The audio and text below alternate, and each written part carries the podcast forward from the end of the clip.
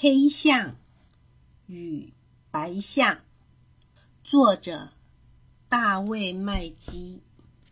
很久很久以前，世界上的大象只有黑色和白色。它们喜欢所有的动物，却非常讨厌对方。它们各自占据丛林的一边。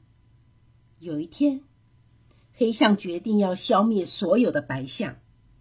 白象也决定要消灭所有的黑象，但是有一群爱好和平的大象，从各自占据的一方躲进丛林深处住下来，就再也没有出现过了。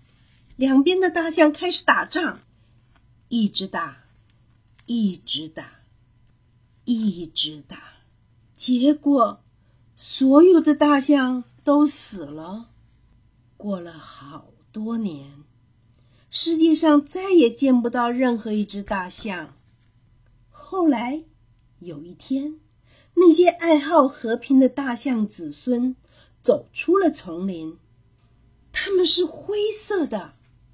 从此以后，这些大象和平相处。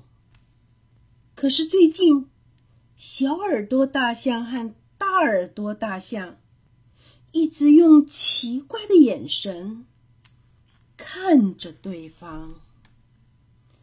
这个故事就说完。